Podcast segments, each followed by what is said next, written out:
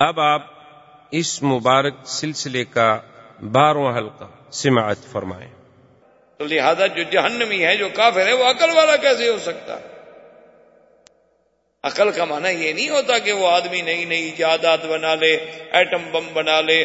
عقل کا معنی یہ نہیں ہوتا کہ میزائل ایجاد کر لے۔ جس نے اپنے خالق کو نہیں پہچانا، وہ کیسی عقل؟ سب سے بڑا عقل تو وہ ہے کہ اس کو اپنے بنانے والے کی معرفت ہو کہ میرا خالق کون ہے، میرا مالک کون ہے، میرا رب کون ہے، میرا الہ کون ہے، جس کو یہ معرفت حاصل نہیں ہے تو عقل کس بات وہ تو کوئی عقل نہیں۔ دیکھیں نا جی آدمی یعنی آپ کے ہاں کوئی ملازم ہو، وہ سارے محلے والوں کا کام کرے لیکن آپ کا کام نہ کرے۔ تو آپ اسے کیا کہیں گے؟ بڑے بیوقوف آدمی۔ وہ کہ جی جناب کا مال ہے، میں تو صبح چھ بجے سے کام کرنا شروع کرتا ہوں، سارے محلے والوں کے جھاڑو دیتا ہوں، صفائی کرتا ہوں، پانی بھر کے۔ انہوں نے کہا بد بخت تم میرے ملازم ہو، میرے کام تو کرتے نہیں ہو، محلے والوں کا کام کرتا ہوں۔ یہ عجیب آدمی کہیں گے پاگل ہے۔ تو اس لیے جس نے اپنے مالک کو نہیں پہچانا، وہ کیسا عقل ہے؟ علماء نے ایک مسئلہ استعمال کیا، انہوں نے کہا کہ مثلاً ایک آدمی مر جائے اور وہ وسیعت کرے کہ میری جائیداد جو ہے ان کو دی جائے، جو عقل والے ہیں تو جائیداد کس کو دینی ہوگی؟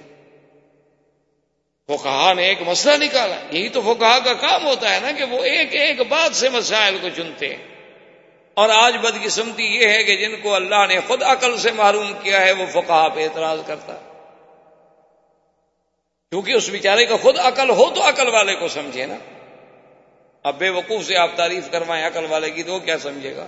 وہ تو وہی حال ہوگا نا کہ جیسے ایک پاگل خانے میں ایک منسٹر صاحب دورے پہ تشریف لے گئے، ان نے دیکھا کہ پاگل خانے کی سلاخوں کے پیچھے ایک آدمی اچھا خاصا ٹھیک ٹھاک لباس پہن کے کھڑا ہے اور بالکل صاف ستھرا لباس ہے اور کچھ بھی نظر نہیں آ رہا حیران ہوا کہ یار یہ کیسے پاگل ہو سکتا ہے؟ وہ گیا اور اس نے کہا، السلام علیکم، اس نے کہا، وعلیکم السلام ورحمۃ اللہ، جناب کی تعریف، اس نے کہا، میں منسٹر ہوں بھائی وزیر ہوں انہوں نے کہا ہاں میں بھی ایک چند دن پہلے ایسے کہتا تھا کہ میں وزیر ہوں۔ کیا مطلب؟ انہوں نے کہا، یہاں جو بھی آتا ہے نا، ایسے ہی کہتا ہے۔ یہ جگہ ہی ایسی بابرکت ہے کہ یہاں جو بھی آتا ہے، کوئی منسٹر سے کم نہیں ہوتا۔ تو اب وہ حیران ہو گیا۔ اس نے کہا کہ چلو، یہ بھی کوئی ایسی بے وقوفی والی بات تو نہیں ہے۔ یہ میری منسٹری پہ طنز کر رہا ہے۔ تو یہ طنز کرنا بھی تو عقل کی بات ہے۔ تو اس نے کہا کہ تم پھر یہاں کیوں؟ نے کہا، بس ٹھیک ہے، کچھ حالات ایسے ہیں جس نے مجھے یہاں کھڑا کر دیا ہے۔ انہوں نے کہا، تم اچھے وزیر ہو گے، کسی سے ہاتھ ہی نہیں ملاتے۔ ہاں وزیر صاحب شرمندہ ہوئے۔ حالانکہ ڈاکٹر اس کو روکتا رہا کہ ان کو ہاتھ نہ ملانا۔ ڈاکٹر بیچارہ اشارے کرتا رہا، لیکن وزیر تو وزیر ہوتے ہیں نا، انہوں نے ڈاکٹر صاحب کی کیا سننی تھی؟ تو پٹ سے فوراً جناب، ہاتھ دے جب ہاتھ دیا تو ہاتھ پکڑ لیا اندر سے۔ اب وہ ہاتھ چھوڑے نہیں۔ اور ہاتھ اگر وزیر صاحب زور لگاتے ہیں تو آگے لوہے کی سلاخیں ہاتھ ٹوٹ جائے گا۔ وہ ہاتھ چھوڑتا نہیں۔ اب وہ ڈاکٹروں کو دیکھے، اس نے کہا جی ہم نے تو آپ سے پہلے عرض کیا تھا کہ ان سے دور سے دیکھیں آپ۔ ان سے بات زیادہ نہ کریں، ان سے ہاتھ نہ ملائیں۔ یہ بیچارے بگڑی ہوئی عقل ہے، کسی وقت کچھ ہو سکتا ہے، حالات ہو سکتے ہیں۔ کسی وقت اس کے سیل کام کر رہے ہوتے ہیں تو وہ ٹھیک بھی ہوتا ہے۔ یہ تو نظام عالم ہے، نظام دنیا ہے، کائنات ہے، لیکن اس نے کہا اچھا اس نے کہا بھی اچھا بتاؤ، کیوں ہاتھ پکڑے؟ نے کہا، دیکھو، تم وزیر ہو، سمجھدار آدمی ہو، قسمت سے تم یہاں آئے ہو۔ میں تم سے ایک مسئلہ پوچھنا چاہتا ہوں کہ اللہ باغ نے ہماری دو آنکھیں بنائی ہیں۔ اگر تیسری آنکھ بناتا تو کہاں لگاتا؟ اب وزیر صاحب پریشان۔ اس نے کہا کہ تیسری آنکھ بناتا نا تو یہاں لگا دیتا تھا کہ ہم پیچھے سے بھی دیکھ سکیں۔ اس نے کہا، یار بڑے بے وقوف ہیں جس نے تمہیں وزیر بنایا، یوں کر کے بھی تو ہم دیکھ سکتے ہیں، پر پیچھے ایک لگانے کی کیا ضرورت؟ ہے یہ کون سی بڑی بات ہے؟ یوں کر کے ہم نہیں دیکھ سکتے پیچھے۔ یہاں آنکھ لگانے کی کیا ضرورت ہے؟ تم کیسے وزیر بن گئے، پاگل؟ اس نے کہا بھی اب اس کو کیا بتاؤ تو ڈاکٹر نے کہا، اشارے سے وزیر کو سمجھایا کہ اس سے بحث نہ کرو، اس سے کہو کہ تم بتاؤ، میں نہیں جانتا۔ ڈاکٹر تو بیچارے رات دن ان کو بھگتتے ہیں نا، ان کو تو پتا ہوتا ہے نا کہ اس سے ہم نے کیسے ڈیل کرنا ہے، عقل والوں سے کیسے ڈیل کرنا ہے، پاگلوں سے کیسے ڈیل کرنا ہے، اور کبھی مولوی پھنس جائے تو اس سے کیسے ڈیل کرنا ہے۔ ڈاکٹر بڑے سمجھدار مجھے بڑا اچھا تجربہ ہوا ہے ماشاء اللہ ڈاکٹروں سے۔ میں یہاں ایک دن نماز پڑھتا رہا، کسی نے سلام علیکم۔ سب نے دیکھا۔ اب چونکہ میں اللہ کے لیے درس دیتا ہوں، ورنہ حقیقت میں میرا جی نہیں چاہتا یہاں آ کر پڑھانے۔ جن لوگوں میں اتنی تقریم بھی نہ ہو، اتنا احترام بھی نہ ہو، اتنا عزت و احساس نفس بھی نہ ہو۔ ہم تو اپنے اساتذہ کو کہیں دور دیکھ لیں تو بھاگ کے جائیں گے کہ ان کی جوتیاں چھو لیں۔ جب اتنا آدمی کے دل میں قدر نہ ہو، لیکن میں دل میں ڈر گیا، میں نے کہا اگر میں پڑھانا بند کروں، کہیں اللہ ناراض نہ ہو جائیں کہ اچھا تم اس لیے پڑھاتے ہو کہ لوگ تمہاری عزت کریں۔ چلو یہ نہ کریں، میں پھر بھی پڑھاتا رہوں تاکہ خدا کے ہاں میں جواب دے نہ بنوں۔ اللہ کے ہاں میں نہ پکڑا جاؤں، یہ پکڑے جائیں گے تو اپنا خود بھگتے ہیں۔ ان کا کام ہے۔ ان کو اگر اللہ نے یہ سکھایا ہی نہیں کہ کسی دین والے کی کیا عزت ہوتی ہے، تو اس میں ہمارا کیا قصور ہے؟ تو بہرحال بڑے، تو اس نے سمجھایا ڈاکٹر صاحب نے۔ اس نے کہا کہ جناب آپ اس سے کہیں کہ تم بتاؤ۔ تو وزیر نے کہا، دیکھو بھائی، ہمیں تو پتہ لگا نہیں، تم سمجھدار آدمی ہے تم بتاؤ کہ تیسری آنکھ ہوتی تو کہاں ہوتی۔ انہوں نے کہا، اب ہوئی نا بات۔ اس نے ہاتھ چھوڑ دیا تو وزیر صاحب کی جان چھوٹ گئی۔ وزیر صاحب کا اس نے کہا ہاں دیکھو، اب بتاؤ، ایسے کھاؤں گا تمہیں وزیر بنا دیا، مجھے وزیر بنا دے، دیکھو میں کیا کرتا۔ اس نے کہا، اگر اللہ میاں تیسری آنکھ لیتے نا تو یہاں لگا۔ انگلی۔ انہوں نے کہا، کیوں؟ نے کہا، گلا دیکھنا، اندر دے ناک دیکھنا، یوں کر۔ یہاں بھی ضرورت پڑی تو دیکھ لیا۔ تو انگلی پر ہوتی تو جہاں جہاں ہمیں ضرورت پڑتی تو ہمیں مزید ٹارچیں اور یہ اور وہ اور انتظامات کرنے کی ضرورت ہی نہیں تھی، ہمارے ہاتھ میں ہے۔ اور جب ضرورت نہ پڑی محفوظ کر کے جیب میں رکھ لی۔ دیکھو نا میں نے کیسے مسئلہ حل کرنے کہا ہاں بھائی واقعی تم تو اس لیے یاد رکھیں کہ عقل اگر کوئی وصیت اسی لیے آج کہتے ہیں نا، امام ابو حنیفہ نے یہ غلطی کی، وہ خود عقل ہو تو امام ابو حنیفہ کو سمجھے بیچارہ۔ امام شافی نے یہ کیا اور امام مالک نے یہ کیا اور امام احمد ابن حنبل نے یہ کیا اور انہوں نے لوگوں کو اپنا مقلد بنا دیا اور لوگوں کو اپنا غلام بنا دیا اور نبی کی حدیث سے ہٹا دیا۔ اللہ تبارک و تعالی رحمت فرمائے، جو نبی کی حدیث کے مقابلے پر اپنی بات کو لے آئے، وہ امام تو امام مسلمان بھی ہوگا۔ کوئی عقل تو کرے نا آدمی۔ اللہ اللہ عقل بھی تو دے۔ یہ اچھے امام بنے کہ حضور کا رستہ تو چھڑوا دیا۔ اپنا رستہ ایجاد کر لیا اور دنیا نے ان کو امام مان لیا۔ یہ عجیب آدمی۔ اصل وجہ کیا ہے کہ اپنے اقول جو ہیں، اپنے عقل ناقص۔ عقل ہو تو آدمی سمجھے نا۔ اب آپ مجھے دکھائیں کہ جناب یہ کیا چیز ہے؟ میں کہوں گا، سرخ رنگ کا پتھر ہے۔ مجھے کیا پتا ہے کیا بلا ہے؟ اگر آپ وہی چیز جوہری کے پاس لے کے جائیں، وہ کہے گا جناب یہ یاقوت ہے۔ تو اسی لیے ہمیشہ قدر جوہر، زرگر بدانت قدر جوہر، جوہری، کہ سونے کا قدر تو اسے معلوم ہوگا جس نے کبھی سونے کا بزنس ہی کیا ہو۔ جوہر کا پتا اسے معلوم ہوگا جس نے کبھی جوہر کی قدر بھی کی۔ جس نے جوہر کو پہچانا ہو، جس نے کنکر، پتھر ڈائمنڈ ایک ہو تو کیا بےچارا مٹی کا قدر کرے گا؟ تو اب وہ کہا نے ایک مسئلہ نکالا کہ اگر ایک آدمی مر جائے اور وہ وسیعت کرے کہ میری اولاد کوئی نہیں، وارث کوئی نہیں، میری ساری جائیداد ان لوگوں کو دی جائے جو عقل والے ہیں، تو کس کو جائیداد ملے گی؟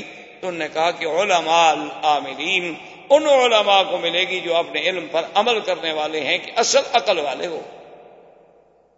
اسی لیے قرآن ان کو کہتا ہے کہ اول الباب اسی لیے قرآن ان کو کہتا ہے اول النحا اسی لیے حضور صلی اللہ علیہ وسلم نے فرمایا کہ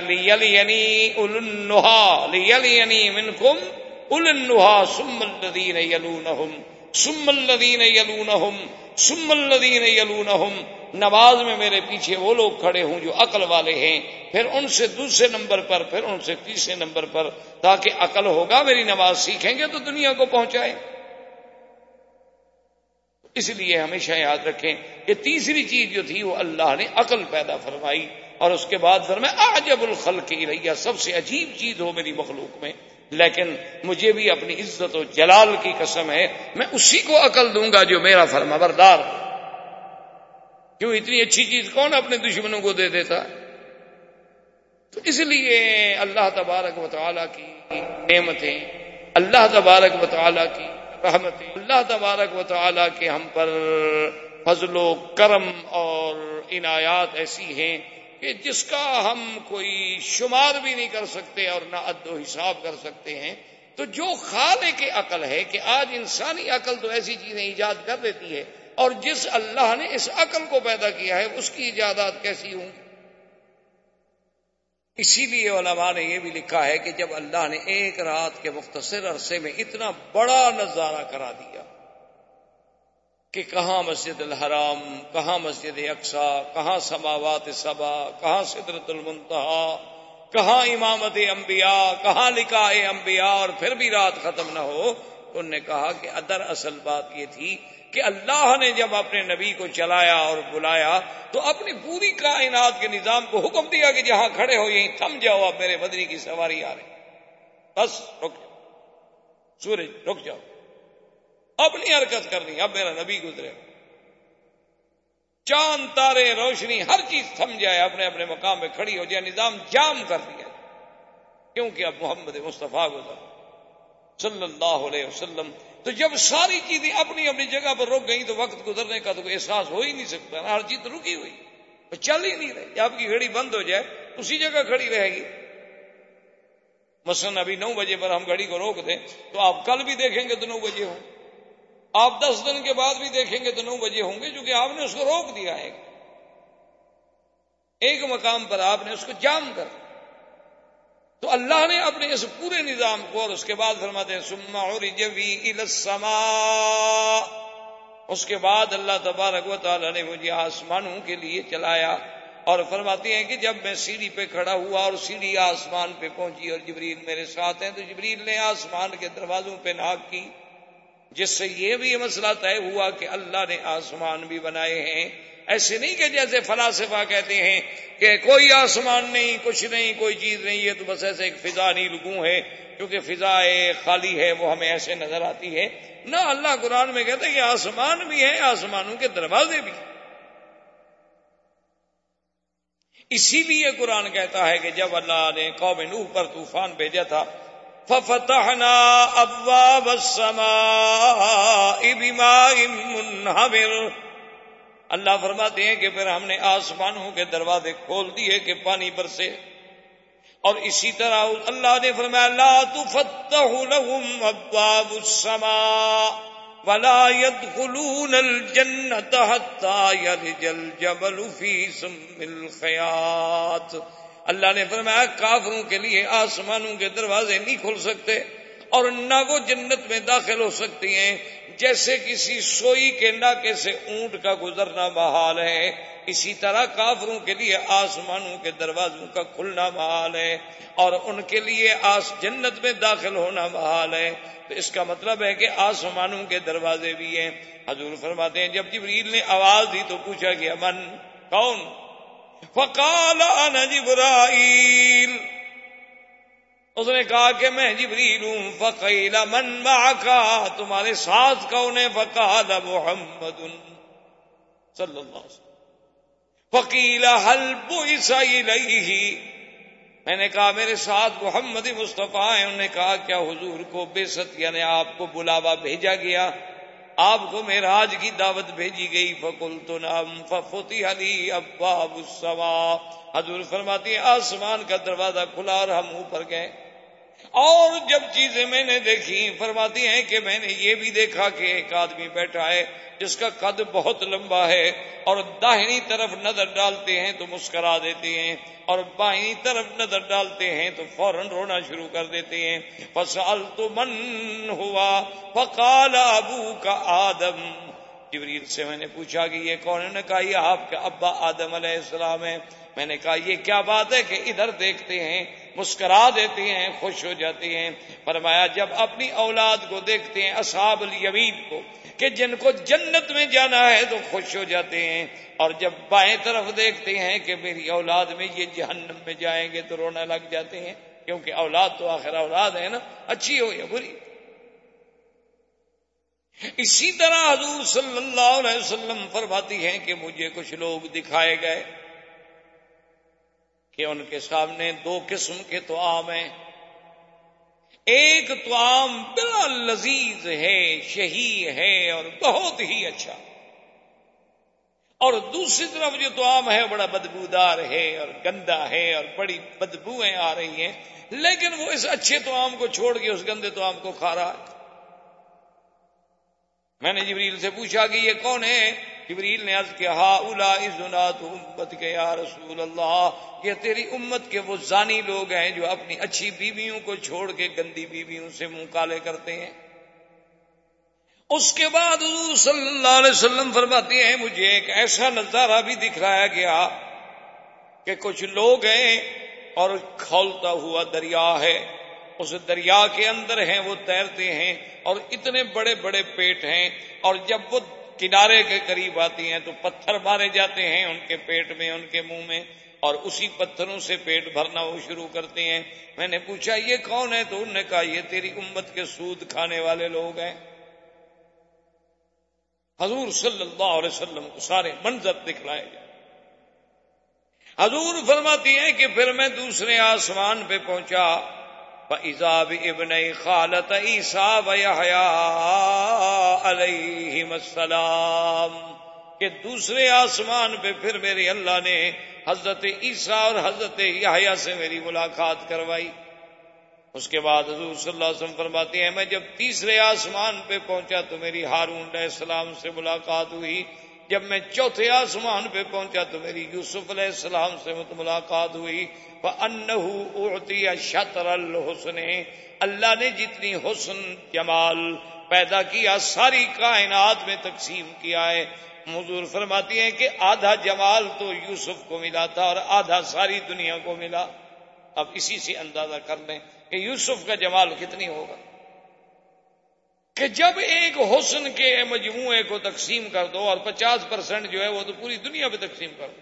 انسانوں میں، حیوانوں میں، جانوروں میں، پرندوں میں، طیور میں، اشجار میں، نباتات میں، موسم میں، گلزاروں میں۔ اور آدھا جو ہے، اکیلے یوسف کو ملے تو یوسف کا جمال کیسے؟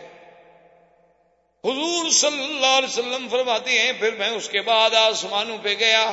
ہر آج یعنی آپ اندازہ فرمائیں کہ وہی انبیاء پہلے زمین پہ استقبال کے لیے کھڑے ہیں، اب ہر ہر آسمان پہ نبی اپنے مقام پہ پہنچے اور استقبال کر رہے ہیں۔ محمد رسول اللہ صلی اللہ علیہ علیہ وسلم۔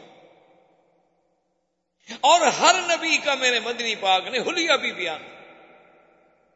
جب ہارون علیہ السلام کے بارے میں پوچھا گیا، آپ نے فرمایا، میں نے ہارون کو دیکھا، آپ کی داڑھی مبارک اتنی لمبی تھی کہ ناف تک پہنچی تھی۔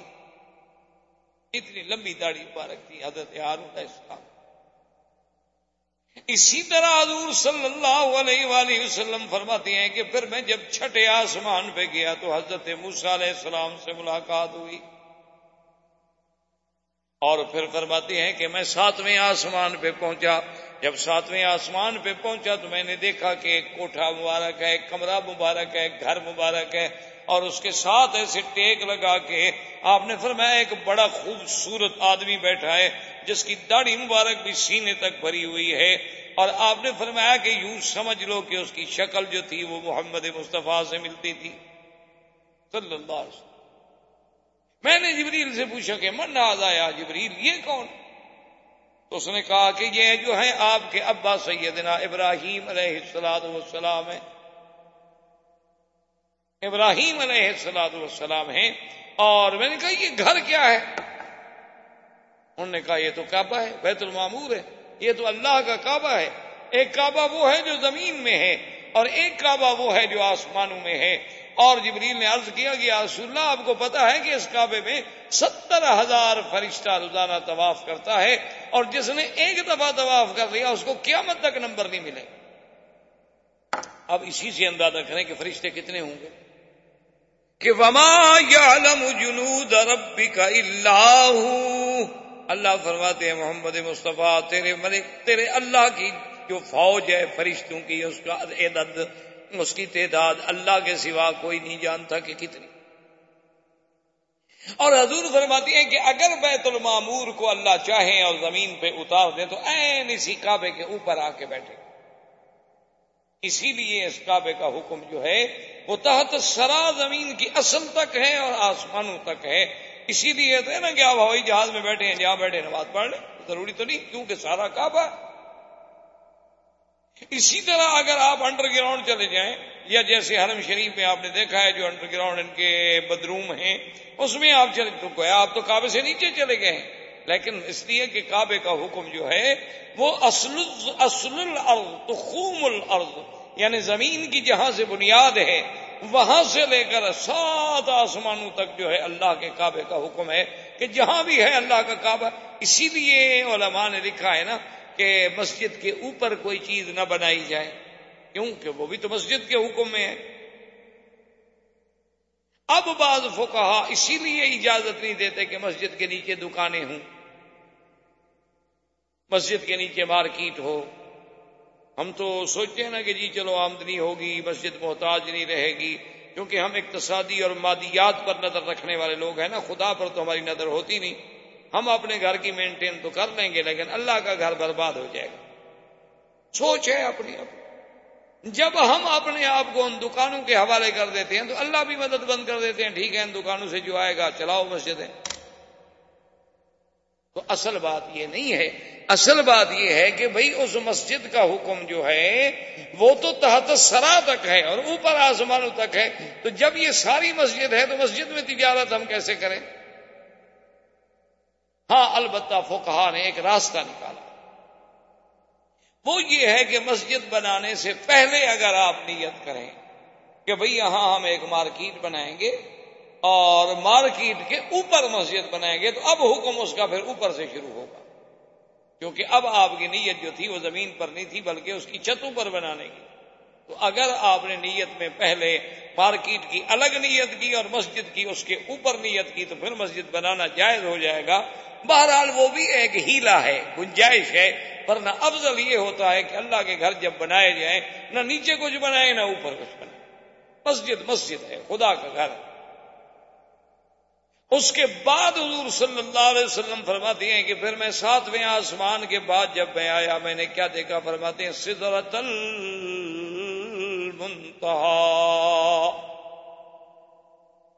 عندها جنت الماوا اذ یغش سدرت ما یغشا۔ اللہ کے نبی فرماتی ہیں، میں نے ایک ایسا درخت دیکھا، وہ درخت جو ہے بیری کا درخت تھا سدرا کہتے ہیں، سدر سے۔ صدر کہتے ہیں پیر، لیکن فرمایا فضا اورا کوہا کا آزان الفیلتی وہ سمروہا کر سمر کا کلالی آپ نے فرمایا وہ سمر اس کا، پھل اس کا ایسے تھا جیسے بستی کلال کے مٹکے ہوتے ہیں اور پتے اس کے ایسے تھے جیسے ہاتھی کے کان ہوتے ہیں بڑے بڑے۔ لیکن فرماتی ہیں کہ سدرا کیا تھی؟ اس کو فراش من زہبن کہ فراش جو ہوتے ہیں نا، چھوٹے چھوٹے جب آگ جلائیں تو اڑتے ہیں، شمع جلائیں تو اڑتے ہیں۔ پر میں وہ سونے کے بنے ہوئے انہوں نے ان کو ڈھانپ رکھا تھا اور اللہ کے ملائکہ وہاں سجدہ ریز تھے۔ اور ایسا جمال اور کمال کا منظر تھا۔ حضور فرماتے ہیں، صحابہ سے کہ نیلا اصف ہو میں بیان نہیں کر سکتا کہ اس کا جمال میں تمہیں کیا بتاؤں کہ وہ کیسے پا جمال تھا اچھا یاد رکھیں کہ سدرت المنتہا کو سدرت المنتہا کیوں کہا جاتا ہے کہ جو نیچے سے بندے کے اعمال جاتے ہیں، یہ بھی وہیں پہنچتے ہیں، بس اس کے آگے نہیں جاتے۔ اور جو عرش الا سے میرے اللہ حکم جاری فرماتے ہیں، وہ بھی سدرا پہ آتا ہے، اس کے بعد پھر ملائکہ کو تقسیم ہوتا ہے۔ یعنی وہاں ہر چیز کی انتہا ہو گئی۔ جو نیچے سے عمل چلے، ان کی بھی انتہا ہو گئی۔ جو اوپر سے حکم نازل ہوا اس کی بھی انتہا ہو گئی۔ اس لیے اس کو کہا جاتا ہے سدرت المنتہا۔ اور یہ بھی یاد رکھیں کہ اللہ تبارک و تعالیٰ نے میرے مدنی سرکار کو صلی اللہ علیہ وسلم کو، جبریل علیہ السلام کو اصلی صورت میں دو دفعہ دکھلایا۔ ایک دفعہ جبکہ جبریل افق میں تھے اور میرے مدنی زمین پہ تھے۔ اور ایک دفعہ جب حضور صلی اللہ علیہ وسلم میراج سے واپس تشریف لا رہے تھے، تو اللہ پاک نے بالا قدر نزلتن اخرا اب دوبارہ دکھلایا۔ دوبارہ دکھلایا گیا جبری علیہ السلام کو اس کی اصلی صورت میں۔ اور اس کے بعد حضور فرماتے ہیں اچھا یہاں تک جو روایات ہیں، یہ تو سیاست کی یاد رکھیں کہ حضور کا سدرت المنتہا تک پہنچنا جو ہے وہ تو بخاری، مسلم، سیاہ ستہ کی حدیثوں سے ثابت ہے۔ اب اگلا سفر جو ہے وہ سیاہ نے ذکر نہیں کیا۔ لیکن بعض کتابوں میں آتا ہے، حضور فرماتے ہیں کہ اس کے بعد میرے لیے رف رف لایا گیا۔ پہلے تو آپ کا سفر براغ پہ تھا۔ اس کے بعد حضور صلی اللہ علیہ وسلم کا سفر جو ہے وہ عروج جو ہے، معراج۔ یعنی آپ کا سیڑھی مبارک سے تھا۔ اس کے بعد فرماتے ہیں، رف رف رف رف کا بانا یوں کیا ہے اور ہمارے کہ یوں سمجھے جیسے ایک قالین بچھا دیں۔ اور اس قالین پہ آپ کھڑے ہو جائیں اور قالین اڑ جائے۔ اب حضور صلی اللہ علیہ وسلم فرماتے ہیں کہ مجھے جب اوپر لے جایا گیا، میں نے دیکھا تو جبریل کھڑے ہیں۔ تو میں نے کہا، جبریل تم کیوں کھڑے ہو گئے؟ اس نے کہا، حضور، اس سے آگے میں نہیں جا سکتا۔ بس میرے تو مقام کی انتہا ہو گئی۔ کیونکہ وما منا اللہ لہو مقام معلوم۔ ہم میں سے ہر آدمی کا، ہر فرشتے کا ایک مقام ہے، اس سے ہم تجاوز نہیں کر سکتے۔ بس میری حد ہو گئی ہے۔ اسی کو مولانا مصنوی رحمت اللہ علیہ نے اپنی مصنوی میں نقل کیا ہے نا کہ حضور، اگر میں اس سے آگے جاؤں تو پھر تو میں خود جل جاؤں۔ آگے تو پھر اللہ کے نور کے جلوے ہیں، وہ جبریل کہاں برداشت کر سکتے حضور صلی اللہ علیہ وسلم فرماتے ہیں کہ مجھے لے جایا گیا عرش کے قریب۔ اللہ تبارک و تعالیٰ کی مجھے رویت نصیب ہوئی۔ اللہ نے مجھے اپنا دیدار نصیب فرمایا اور اس کے بعد اللہ تبارک و تعالیٰ نے مجھے اب میرے لیے اور میری امت کے لیے پچاس نوازیں فرد فرمائی اور اللہ نے مجھے خواتین میں سورت البقرہ عطا فرمائی۔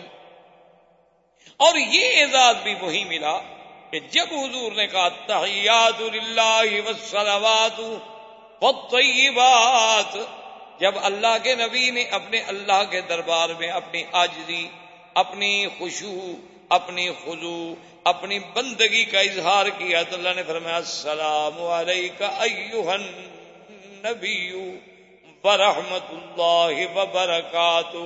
اللہ تبارک و تعالیٰ نے اپنے نبی پہ سلام بھیجا۔ آج کل تو یہ مسئلہ بھی بڑا انڈو پاک میں بڑا یعنی فتنہ انگیز بن گیا کہ دیکھو جی السلام علیہ علیہ کا خطاب ہے، کاف خطاب کے لیے ہوتا ہے۔ مانا یہ ہے کہ نبی ہر جگہ موجود ہے، تبھی تو ہم کہتے ہیں السلام علیہ نبی تو حالانکہ یہ بات نہیں ہے بات یہ ہے کہ میراج کے اس منظر کو دہرایا گیا ہے کہ نبی نے کیا کہا اور میرے اللہ نے کیا کہا، ان لفظوں میں کوئی تبدیلی نہیں کرنی چاہیے۔ ورنہ یہ نہیں کہ اب ہم خطاب کر رہے ہیں، وہ تو اللہ نے خطاب فرمایا۔ ہم تو صرف اسی خطاب کو نقل کر رہے ہیں۔ جیسے کہ مثال کے طور پر پھر آن کی اور مس علیہ السلام کا مکالمہ ہے یا ابراہیم علیہ السلام کا اور نبروز کا مکالمہ ہے۔ کہ کال ابراہیم ربی امید کال ان و امید اب اس کا من یہ کہ میں کہہ رہا ہوں؟ میں تو اس کلام کو نقل کر رہا ہوں. کہنے والا تو نمرود تھا. کہ جب ابراہیم علیہ السلام نے کہا کہ میں، میرا رب وہ ہے جو مارتا بھی ہے، جو جلاتا بھی تو کہا کہ میں بھی مارتا ہوں، جلاتا ہوں۔ کال ان اللہ یادی شمس من المشرق فاتی بها من المغرب فبہت الذی کفر واللہ لا يهدي القوم الظالمین یا جیسے فرعون نے موسی علیہ السلام سے کہا تھا، انی لأظنک یا موسیٰ مسعورا کہ میں تو یہ خیال کرتا ہوں کہ تم پر جادو ہو چکا ہے، ورنہ میں خدا ہوں اور خدا کیسے ہو سکتا اب کاف خطاب کا ہے، نہ موسیٰ علیہ السلام موجود ہیں، نہ فرعون بدبخت موجود ہے لیکن ہم تو قرآن کو پڑھ رہے ہیں، نقل کر رہے ہیں، یہ نہیں کہ اب ہم خطاب کر رہے ہیں۔ اس لیے یاد رکھیں تو اللہ تبارک و تعالیٰ نے حضور صلی اللہ علیہ وسلم کو اپنی رویت مبارک، اپنا دیدار مبارک، اپنا شرف زیارت نصیب فرمایا اور اس کے بعد حضور صلی اللہ علیہ وسلم واپس آئے۔ جب حضور واپس آئے، چھٹے آسمان پہ تو موسا علیہ السلام ملے۔ انہوں نے کہا گیا محمد صلی اللہ علیہ وسلم، آپ پر یہ معراج میں اللہ نے کوئی احکام، کوئی عوامر، کوئی شرائع میں ہاں فرضت والا امتی ہمسون سلاطن میرے اوپر اور میری امت پہ اللہ نے پچاس نمازیں فرض تو موسا علیہ السلام نے کہا کہ یا محمد صلی اللہ ارج میرے مدنی سرکار دو عالم صلی اللہ علیہ وسلم، آپ واپس جائیں، اپنے اللہ سے معافی۔ فصل ہو تخفیف اللہ سے معافی مانگیں، پچاس نمازیں بہت زیادہ۔ اب یہاں سے بھی لوگوں نے اللہ رحمت فرمائے نا جی اب کیا کریں؟ عقل ایار ہے، سو بھیس بنا لیتی ہے۔ ہر آدمی اپنے اپنے عقل کے مطابق پھر بس سے نکالو کہتے ہیں دیکھو جی موسا علیہ السلام نے اللہ کے نبی کو مشورہ دیا نا۔ یہ دیکھو وہ بھی کہتے ہیں کہ نبی مدد مدد نہیں کر سکتے موسا علیہ السلام مدد کر رہے ہیں کہ نہیں کر رہے؟ اور دوسری بات یہ ہے، وہ کہتے ہیں وہاں بھی کہتے ہیں، انبیاء کو علم غیب نہیں ہوتا۔ دیکھو موسیٰ علیہ السلام کو علم غیب تھا تو کہہ رہے ہیں نا، بھی پچاس نمازیں آپ کی امت نہیں پڑے گی، معافی مانگو۔ اپنے اپنے مسئلے ہیں، اپنے اپنے عقل ہیں، اپنے اپنے فکر ہیں۔ اللہ کے قرآن کو چاہے بدلنا پڑے، چاہے کچھ کرنا پڑے، بس لوگوں میں تو اپنی واہ واہ کرانی ہے نا، اپنا مسئلہ اپنی پارٹی کو ثابت کرنا ہوتا ہے۔ حالانکہ یاد رکھیں، صحیح حدیثوں میں موجود ہے، کوئی علم غیب کا مسئلہ نہیں۔ علیہ السلام نے کہا کہ یا رسول اللہ، میں اپنی امت کا تجربہ کر چکا ہوں۔ میری امت میں تو تین نمازیں فرض تھی وہ تو تین نہیں پڑھتے تھے، تو آپ کی امت پانچ کیسے پڑے گی؟ یہ تو تجربے کی بات۔ جہاں تک امداد کا تعلق ہے یا ایانت کا تعلق ہے یا مشورے کا تعلق ہے، تو زندگی میں، حیات میں مشورہ دینا تو منع ہے نہیں۔ موسا علیہ السلام کو تو اللہ نے زندہ کر کے کھڑا کیا ہوا ہے، حضور کے ساتھ ملاقات ہو رہی ہے۔ تو آج بھی اگر آپ کسی عالم سے، کسی اللہ والے سے جا کے مشورہ لیں یا انہیں کہیں میرے لیے دعا کریں، میری مدد کریں، میرے ایانت کریں، کوئی منع نہیں۔ بات تو ہے بادل وفات، ان کو ہر جگہ حاضر نادر سمجھ کر ان سے اس ایانت طلب کرنا وہ شرک ہے۔ یہ تو اللہ پاک نے نبیوں کو سب کو زندہ کر کے، حضور کے لیے کھڑا کیا۔ اور ویسے بھی انبیاء زندہ ہے تو اب حضور صلی اللہ علیہ وسلم واپس گئے۔ اللہ تبارک تعالی نے حکم دیا، فرمایا کہ اچھا میرے نبی، ہم نے ایسا کیا ہے کہ آپ کی امت سے پچاس کے بجائے چلو دس باف واپس آ گئے۔ علیہ السلام نے عرض کیا کہ حضور آپ پھر تو صحیح حدیثوں میں ہے کہ آپ نے پھر سوال کیا، پھر سوال کیا، پھر سوال کیا، پھر سوال کیا، حتیٰ کہ اللہ نے فرمایا کہ آپ کی امت کے لیے نمازیں پانچ ہیں، لیکن وہ ادا تو پانچ کریں گے، ہم لکھیں گے پچاس۔ منجا اب الحسن فلاح اشرم صالحہ، کہ ایک نیکی کا دس گنا دینا جو ہے، یہ تو میرا فیصلہ ہے۔ اور لا بدل القول لدئی میرے فیصلے کبھی تبدیل نہیں ہوتے۔ ہم نے جو پچاس کا فیصلہ کیا، وہ پچاس کا فیصلہ برقرار ہے۔ لیکن آپ کی امت پڑھے گی پانچ اور لکھیں گے ہم پچاس۔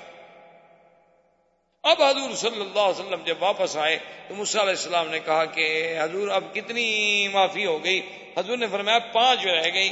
نے کہا حضور فصل آپ پھر جائے معافی مانگے، پانچ بھی نہیں پڑھ سکے گی آپ کو حضور نے فرمایا استحیی تو اب تو مجھے اپنے رب کے پاس جانے سے حیا۔ اسی پر علماء نے ایک بڑا عجیب نقطہ لکھا ہے۔ انہوں نے کہا، معراج عروج کا نام ہے۔ انہوں نے کہا، اگر حدیث کی روشنی میں ہم سمجھیں تو پھر حضور کو ایک معراج نہیں ہوا، بلکہ اسی معراج میں پانچ دفعہ معراج ہوا کہ حضور جا رہے ہیں، آ رہے ہیں، پھر جا رہے ہیں، پھر آ رہے ہیں۔ یہ ایک معراج تو نہیں۔ اور بار بار موسا علیہ السلام مشورہ دے رہے ہیں۔ اس پر بھی علماء نے ایک بڑا عجیب نقطہ لکھا ہے۔ انہوں نے کہا کہ اصل میں بھی تو کلیم اللہ تھے، اللہ کے نبی تھے، اللہ کے رسول تھے۔ انہوں نے جب کوہ تور پہ سوال کیا تھا، رب ارنی اندر الئی کہ میرے اللہ مجھے اپنی زیارت کرائیں، تو اللہ نے منع فرما دیا کہ لم ترانی، تم نہیں دیکھ سکتے ہو۔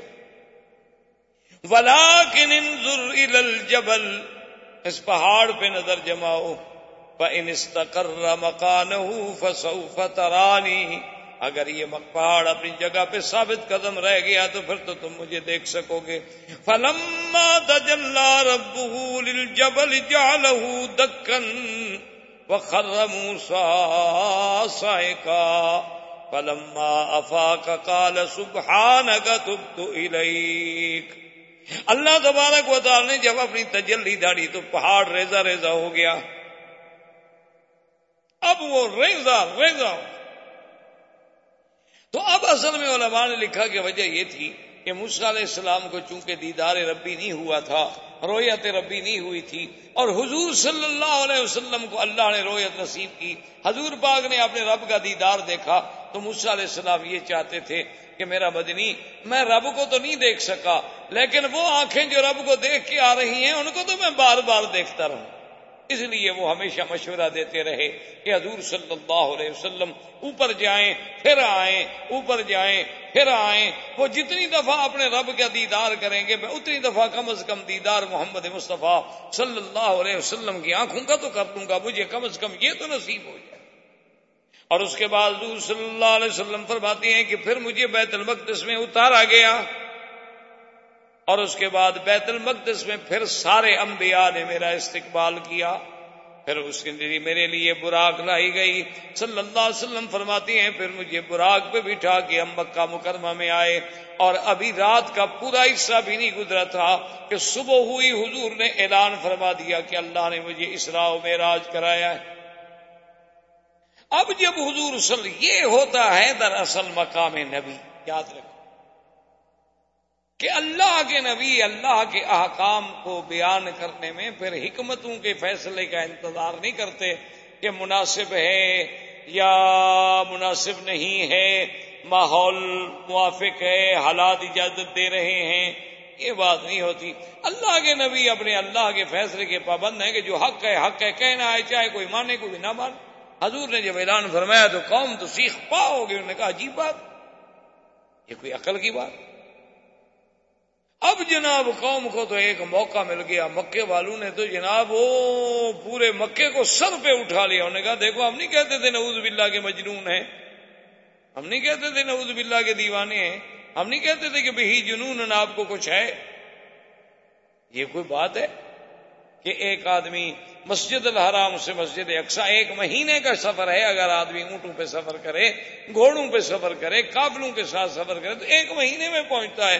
اور حضور صلی اللہ علیہ وسلم فرماتی ہے میں بیت المقدس گیا، پھر آسمان دنیا پہ، پھر ساتواں آسمان، سدرت المنتہا، اس کے بعد دیدار رب تبارک و تعالیٰ، پھر پانچ دفعہ آنا، پانچ دفعہ جانا، پھر بیت المقدس میں اترنا، پھر یہ سارا عالم جنت دیکھنا، اس کے بعد جو ہے جنت کی سیر کرنا جہنم کے مناظر کا دیکھنا، یہ ساری چیزیں ہو گئی اور رات بھی ختم نہیں ہوئی۔ یہ کیسے سارے مکے میں شور۔ اور یاد رکھو، یہی وہ دلیل ہے جو علماء نے دی کہ حضور کا معراج جسمانی تھا، روحانی نہیں تھا۔ کہ اگر روحانی ہوتا یا خواب ہوتا تو پھر کافروں کو شور مچانے کی ضرورت ہی خواب تو کوئی بھی دیکھ سکتا۔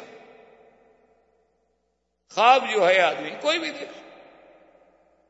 خواب میں تو آپ بھی دیکھ سکتے ہیں کہ میں رات مدینہ منورہ میں تھا اور ریاض الجنت میں بیٹھا ہوا تھا اور میں جناب وہاں سے عمرے کا احرام باندھ کے پھر آ رہا تھا اور کابل شریف خواب تو خواب ہے، خواب تو کوئی بھی دیکھ سکتا۔ پھر کافروں کو اعتراض کس بات کا تھا؟ خواب میں آنا جانا کو مشکل ہوتا ہے۔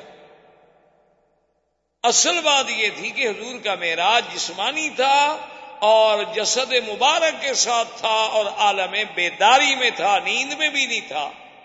اس لیے کافروں کو اعتراض ہوا اور ابو جہل اپنے ساتھیوں کو لے کے بھاگا اور سیدھا آیا ابو بکر صدیق رضی اللہ تعالیٰ عنہ کے دروازے پہ اور کہنے لگا خود یہ لینا آیا ابھی بکر، باہر آؤ باہر آؤ۔ تم کیا بات ہے؟ انہوں نے کہا، ہما سمیت ہما کالا صاحبوں کا تم نے نہیں سنا کہ آج تمہارا ساتھی محمد مصطفیٰ کیا کہہ رہا ہے؟ دیکھو، ہم ٹھیک کہتے تھے نا، نعوذ باللہ کہ آپ کو جنون ہے۔ ہماری بات ٹھیک تھی۔ ان کا کیا بات؟ اس نے کہا، کمال کرتے ہو کہ حضور صلی اللہ علیہ وسلم فرماتے ہیں کہ میں ایک رات میں اور رات بھی ابھی پوری نہیں گزری کہ میں مسجد اقسا گیا اور میں ابو جی- ابو جہل نے جب یہ ساری بات کہہ دی تو سیدنا ابھی بکر نے رضی اللہ تعالیٰ عنہ نے ایک بات پوچھی. اس نے کہا ابھی جہل یہ بتاؤ کہ جو تم کہہ رہے جو باتیں تم نقل کر رہے ہو؟ القال محمد صلی اللہ علیہ وسلم، کیا یہ باتیں میرے مدنی پاک نے خود کہیں تم نے سنی ہے اس نے کہا کمال کرتے ہو بھائی چل کے پوچھ لو۔ نے کہا، صدق رسول اللہ۔ اس نے کہا، اگر میرے نبی نے فرمائی ہے تو ابو جہل سن لو تو پھر میرے مدی نے سچ فرمایا۔ انہوں نے کہا بکر تمہارا بھی دماغ چل گیا؟ کیسے سچ فرمایا؟ اس نے کہا، ہم تو اس سے بھی زیادہ کی بات مانتے ہیں۔ جب وہ ہمیں روز خبر دیتے ہیں کہ جبریل ابھی آسمان سے آیا، ابھی آسمان پہ گیا، تو جب جبریل کا آنا جانا آسمان سے الواحی ہم مان سکتے ہیں، تو اللہ کے نبی کا جانا کون سا مشکل مسئلہ ہے؟ میرے مدی نے جو کچھ فرمایا بالکل سچ۔ نے کہا، کمال کی بات، یہ کچھ سچ ہو سکتا؟ ہے اب جناب قریش کے بڑے بڑے سردار جو تھے، وہ کٹھے ہوئے، انہوں نے کہا کہ یار، یہ تو نئی بات ہو گئی اور یہ بڑا اچھا موقع ہے کہ ہم اس موقع سے فائدہ اٹھائیں۔ دیکھو نا جی دشمن کو تو موقع مل گیا۔ کہ ایک ایسی بات جو کسی انسان کے عقل میں نہ آئے۔ وہ اللہ کے نبی فرما رہے ہیں، تو نے کہا، چلو موقع سے فائدہ اٹھاتے ہیں، سارے اکٹھے ہو جاؤ اور چلتے ہیں حضور صلی اللہ علیہ وسلم کی خدمت میں۔ اور آپ سے جا کے پوچھتے ہیں کہ ہمیں وہ نشانیاں بتلائیں۔ جب نشانیاں نہیں بتلا سکیں گے تو پوری دنیا میں واضح ہو جائے گا۔ نعوذ باللہ کہ حضور پاک نے غلط فرمایا۔ حضور صلی اللہ علیہ وسلم فرماتے ہیں کہ میں حتیم میں بیٹھا تھا کہ سارے مکے کے سردار بڑے بڑے کٹھے ہو کے آ گئے اور مجھے آ کے کہنے لگے، حضور، ہم آپ سے کچھ سوال کرنا چاہتے ہیں۔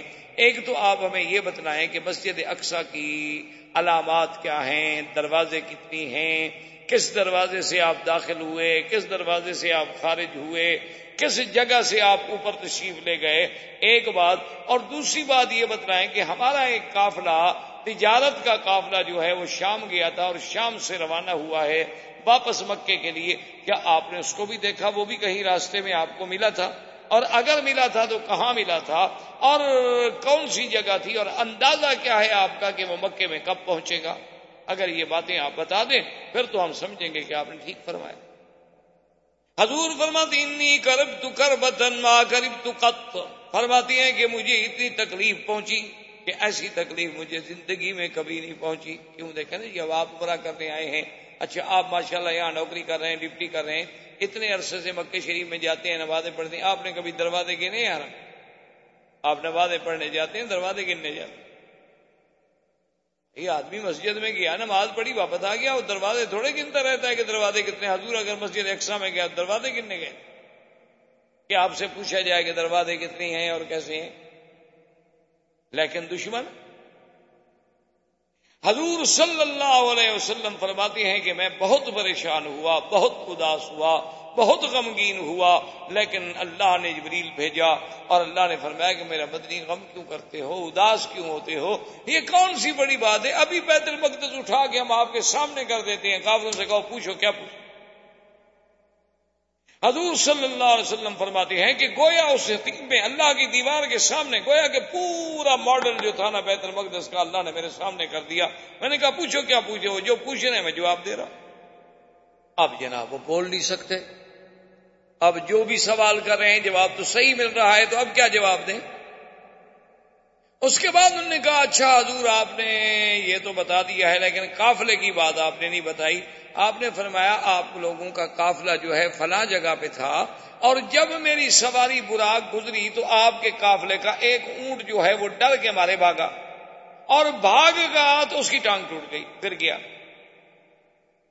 اور ایک اونٹ ایسا تھا، حضور صلی اللہ علیہ وسلم نے فرمایا کہ جس پر دو قسم کے اپنا چادریں پڑی ہوئی تھی ایک سفید اور ایک سیاہ۔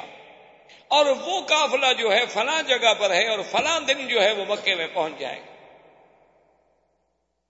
اب وہ حیران، پریشان، نے کہا اچھا ایسا کرتے ہیں کہ بھی اس وقت تک خاموش رہو۔ جب تک کہ قافلہ آتا ہے، دیکھتے ہیں کہ کیا قافلہ واقعی اسی دن پہنچتا ہے جس دن حضور صلی اللہ علیہ وسلم نے فرمایا ہے۔ اور دوسرا یہ بھی دیکھتے ہیں کہ یہ تو بڑی بات ہے کہ حضور فرماتے ہیں کہ جب میری سواری گزری تو قافلے سے ایک اونٹ بھاگ پڑا، ڈر کے مارے اور اس کی ٹانگ ٹوٹ گئی۔ یہ تو بڑی واضح علامت ہے۔ اور جناب مکے والے سارے نکل کے اس دن مکہ شریف سے باہر بیٹھے ہوئے ہیں شام کے رستے پر کہ دیکھتے ہیں قافلہ آتا ہے، نہیں آتا۔ وہی وقت جو برادران اسلام، محترم بھائیوں دوستوں عزیز نوجوانوں الحمد اللہ تبارک و تعالی کے فضل سے اس عاجز کو سیرت نبی پاک صلی اللہ علیہ وسلم، سیرت سرکار دو عالم، رحمت دو جہاں، صلی اللہ علیہ وسلم کے بیان کرنے کی اور آپ کو سننے کی اللہ نے سعادت بخشی۔ جیسا کہ کسی نے کیا خوب بات کہی ہے کہ ذکر حبیب بھی کب نہیں وصل حبیب۔ تو ہمیں وہ زیارت کا مقام تو نہ مل سکا، لیکن حضور پاک صلی اللہ علیہ وسلم کا ذکر جو ہے وہ بھی کوئی کم بات۔ تو الحمدللہ سیرت کے معاملے میں ہم نے زمانۂ جاہلیت سے لے کر آپ کی ولادت رضاعت شباب تجویز بیست پھر معارضہ کفارہ قریش تعزیب مسلمین اور اس کے بعد اسرا و معراج تک اپنے دروس کو پہنچایا۔ اور آج ہم انشاءاللہ جس درس میں بات کر رہے ہیں، اس کا تعلق حضور صلی اللہ علیہ وسلم کے معراج کے بعد ہجرت کے زمانے معراج کے بعد اسرا و معراج کے بعد، ایک عظیم واقعہ ہوا مکے میں کہ ایک قبیلہ دوس ایک بہت بڑا قبیلہ تھا۔ اس قبیلے کا ایک سردار تھا امر ابن توفیل جو بعض روایت میں اس کا نام بالعکس ہے توفیل ابن امر وہ مکے میں آئے۔ کیونکہ وہ ایک قوم کے ایک قبیلے کے سردار تھے، تو مکے کے بھی سردار لوگ جو تھے، روسا جو تھے، ایک دوسرے کا احترام ایک دوسرے کا اکرام کرتے تھے۔ تو جب اس کو ملے، تو ان نے کہا کہ دیکھو، تم بہت بڑے قبیلے کے سردار ہو۔ لیکن آج کل ہم ایک بہت بڑی مشکل سے دو چار ہیں کہ ہمارے ہاں ایک شخصیت نے اللہ کے نبی ہونے کا دعویٰ کیا ہے ہے تو ہم میں سے۔ اور اس کی باتیں بھی بڑی عجیب ہیں۔ اور اس کی زبان میں کچھ ایسے اثرات ہیں کہ جو بندہ بھی اس کے قریب جاتا ہے، اس کی بات سنتا ہے، اس کی کلام سنتا ہے، تو نتیجہ یہ نکلتا ہے کہ وہ اپنے ماں باپ کو، بیوی بچوں کو، خاندان کو بھی چھوڑ حتیٰ کے باپ دادے کے دین کو بھی چھوڑ تو لہذا تم مکے مکرمہ میں جتنا دن تم رہنا ہے، بڑے شوق سے قیام کرو، عبادت کرو تو کرو مرے کرو۔ لیکن تم نے محمد الرسول اللہ صلی اللہ علیہ وسلم کے قریب نہیں جانا تو اس نے کہا، ٹھیک۔ تو وہ شخص کہتا ہے، سردار دوست رئیس دوس تو فیل کہ میرے اوپر ان کی باتوں کا کچھ ایسا اثر ہوا کہ میں نے تو باقاعدہ کپاس کان میں رکھ لی کہ کہیں سے حضور صلی اللہ علیہ وسلم کی کوئی آواز میرے کانوں میں نہ پڑ جائے کہ بھی آدمی بیوی کا نہ رہے، بچوں کا نہ رہے، خاندان کا نہ رہے، ساری دنیا سے کٹ جائے۔ اور کچھ دنوں کے اندر اندر مجھے یہ تو پتا چل گیا کہ یہ وہ ذات پاک ہے جس کا نام محمد الرسول اللہ ہے۔ اور میں ان کو دیکھتا کہ وہ حرم میں بیٹھے ہیں، باتیں فرما رہے ہیں، کچھ لوگ ان کو مل رہے ہیں، لیکن میں قریب جانے سے ڈرتا۔ آخر ایک دن میرے دل میں یہ اچانک خیال پیدا ہوا کہ تم ایک قبیلے کے سردار ہو۔ اتنی بڑی قوم کو تم ہینڈل کرتے ہو، کاروبار ان کو قابو رکھتے ہو۔ یہ بات ہے کہ تم کوئی چھوٹے سے بچے ہو گے، کسی کی بات جو ہے تم پر ایسا اثر کر دے گی کہ تم بیوی بچوں کو بھی چھوڑ دو گے۔ کیسے ہو؟ بلکہ مجھے تو یہ چاہیے کہ میں ان کی جا کے بات سنوں اور فیصلہ کروں کہ وہ سچے ہیں قریش سچے ہیں، بات کیا ہے؟ ایک طرف قریش کہتے ہیں کہ وہ ہم میں سے ہے، بنو ہاشم میں سے ہیں، اور ان کی زبان پہ ہم نے کبھی جھوٹ بھی نہیں سنا، اور دوسری طرف ان کی تقریب بھی کرتے ہیں۔ تو یہ کم از کم ہمارے سرداروں کا ہی کام ہے نا کہ ہم مل کے فیصلہ کریں۔ وہ کہتے ہیں کہ ایک دن میں حضور صلی اللہ علیہ وسلم کی خدمت میں چلا گیا، اور حضور صلی اللہ علیہ وسلم کچھ لوگوں سے بات فرما رہے تھے۔ اور اس کے بعد آپ قرآن پاک کی کچھ آیات مبارک تلاوت کر رہے تھے، بس میں نے تو حضور کا چہرہ دیکھا اور تلاوت سنی اور کہتا ہے کہ میری تو دنیا ہی بدل میری تو کائے بدل بس اس کے فوراً بعد میں نے کہا کہ یا رسول اللہ، آپ کو پتا ہے کہ میں کون ہوں؟ میں دوس قبیلے کا سردار ہوں۔ میں نے آپ کی باتیں سنی ہیں اور اشد اللہ الہ الا اللہ ان کا رسول اللہ۔ میں تو شہادت دیتا ہوں کہ آپ اللہ کا اسلم اب اس کے اسلام لانے سے تو پورے مکے میں شور ہو گیا نا کہ قبیلہ دوس کا سردار مسلمان ہو گیا. اس کے بعد جب حضور صلی اللہ علیہ وسلم تشریف لے گئے تو قریش کا سارے اکٹھے ہو کے آگے انہوں نے کہا کہ دیکھو ہم نے آپ کو منع کیا تھا تم نے کیا کر دیا؟ اس نے کہا، دیکھو خبردار،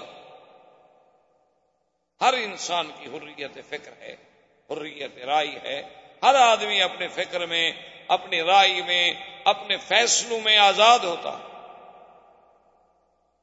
میں کوئی تمہارا تیرے نگی نہیں ہوں۔ میں تمہارا کوئی باج گزار شخص نہیں ہوں کہ تم میرے ساتھ آنکھیں نکال کے بات کر رہے ہو، قریش والو۔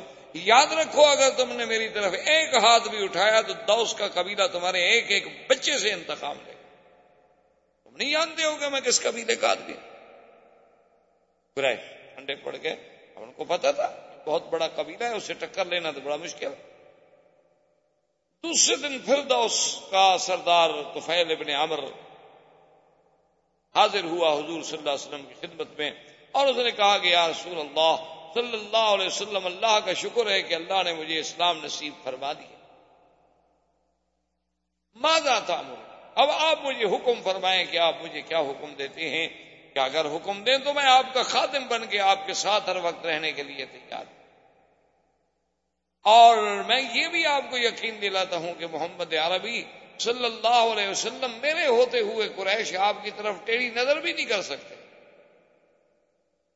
انا رئیس و دوس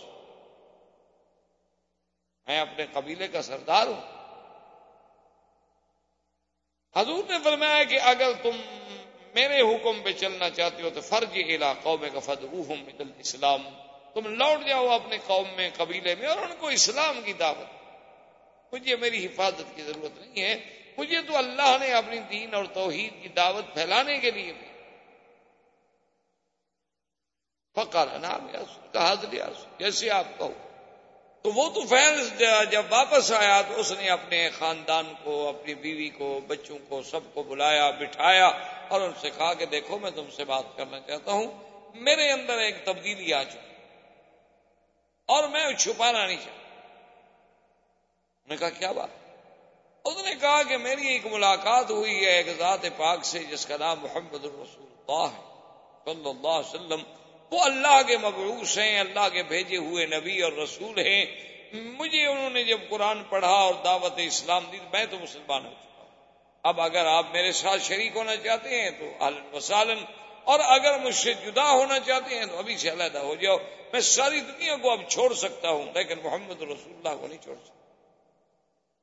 ایک دن کی صحبت کا یہ عالم خدا کی شان ہے، بیوی بچے مسلمان ہو گئے۔ قریب کے جو لوگ تھے وہ مسلمان ہو گئے۔ اب اس نے قوم کو دعوت دینی شروع کی، چند دنوں کے اندر اندر پورا قبیلہ تھا اس کا ایک بندہ بھی نہ رہا اللہ دخل الاسلام، سب کے سب اسلام میں دخل۔ اور اسی اسنا میں حج کی موسم آ گئی۔ اور جب حج آتا تھا، تو مکے والے بھی حج کرتے تھے۔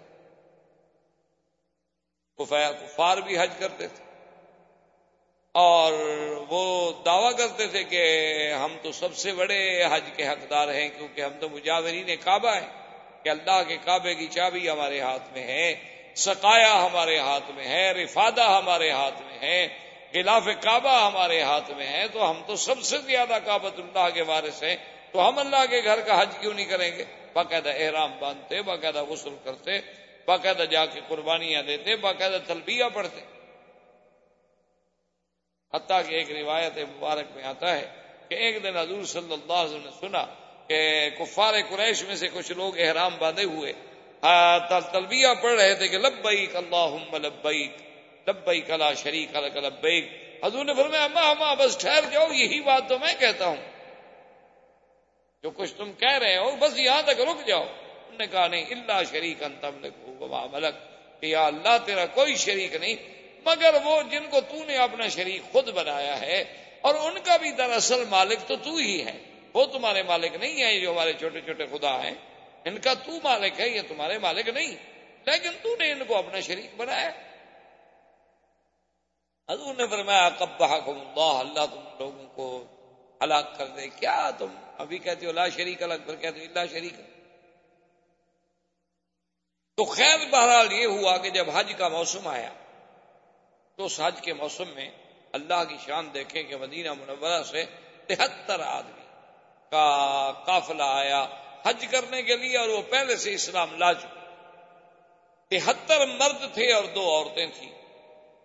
جب وہ مکہ میں آ گئے، حج کے احکامات میں مشغول ہو گئے، ان نے آپس میں بیٹھ کے مشورہ کیا کہ بھی الحمدللہ ہم تو مسلمان ہیں، لیکن حضور تو آخر مکے میں نہ ہماری حضور سے تو ملاقات نہیں ہوئی۔ ہمیں تو مصحف ابن عمیر نے اسلام سکھلایا۔